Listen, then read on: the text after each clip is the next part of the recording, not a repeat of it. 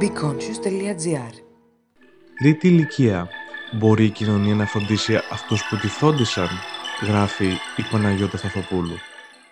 Συχνά παρατηρώ τους ηλικιωμένους. Στο δρόμο, στα μέσα μαζικής μεταφοράς, στη λαϊκή αγορά, σε θολά τζάμια ξεχασμένων παραθύρων.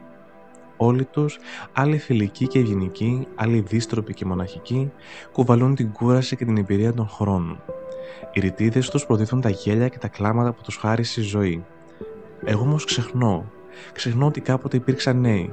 Ότι κάποτε ήταν στη δική μου ηλικία ή ακόμη και νεότεροι. Όταν το κοιτώ φευγαλέα γιατί βιάζομαι να φτάσω στη δουλειά, νομίζω ότι ήταν πάντα έτσι, ηλικιωμένοι, δυσκίνητοι, ανήμποροι. Λάθος μου. Λάθος μας. Η τρίτη ηλικία είναι το δικό μας μέλλον. Είναι οι άνθρωποι που φρόντισαν να έχουμε εμείς παρόν και μέλλον. Σύμφωνα με τον Παγκόσμιο Οργανισμό Υγείας, ο πληθυσμός στη γη γερνάει. Το 2050 εκτιμάται ότι ένας στους πέντε ανθρώπους του πλανήτη μας θα είναι πάνω από 60 ετών και ότι το 80% από τους ανθρώπους της τρίτης ηλικίας θα ζουν σε χώρες με μέτριο ή φτωχό κατακεφαλήν εισόδημα. Εντυπωσιακό είναι ότι 80 ετών και άνω θα φτάσουν τα 434 από 137 εκατομμύρια που είναι σήμερα. Από τη στιγμή που γεννιόμαστε, γερνάμε. Η αύξηση του χρόνου ζωής μας, πόθος και κατάκτηση της επιστήμης μας χαρίζει τη δυνατότητα να κερδίσουμε εμπειρίες, να αποκτήσουμε γνώση, να μοιραστούμε στιγμές με φίλους και οικογένεια. Η μακροημέρευση όμως δεν εξασφαλίζει την ευημερία.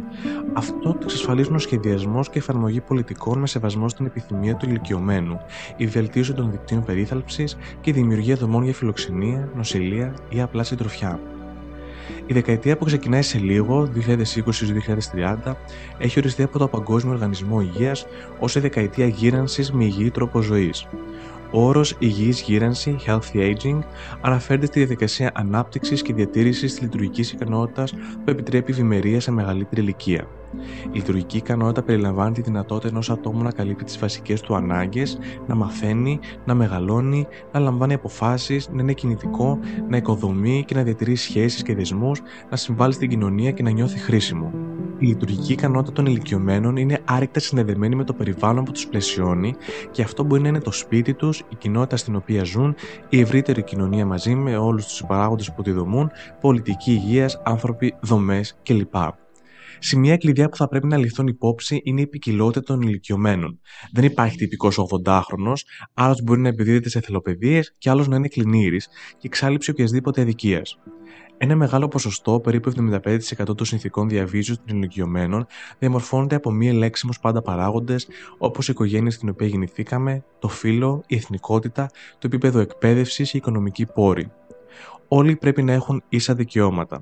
Σε κάθε περίπτωση, η επόμενη δεκαετία αποτελεί εξαιρετική ευκαιρία ανάπτυξης συνεργασίας μεταξύ κυβερνήσεων, πολιτών, διεθνών οργανώσεων, επαγγελματιών, ακαδημίας, μέσων μαζικής ενημέρωσης και του ιδιωτικού τομέα, ώστε τα επόμενα 10 χρόνια να βελτιώσουν την καθημερινότητα των ηλικιωμένων, των οικογενειών τους και τη κοινωνία με συντονισμένο και καταλητικό τρόπο δράσης.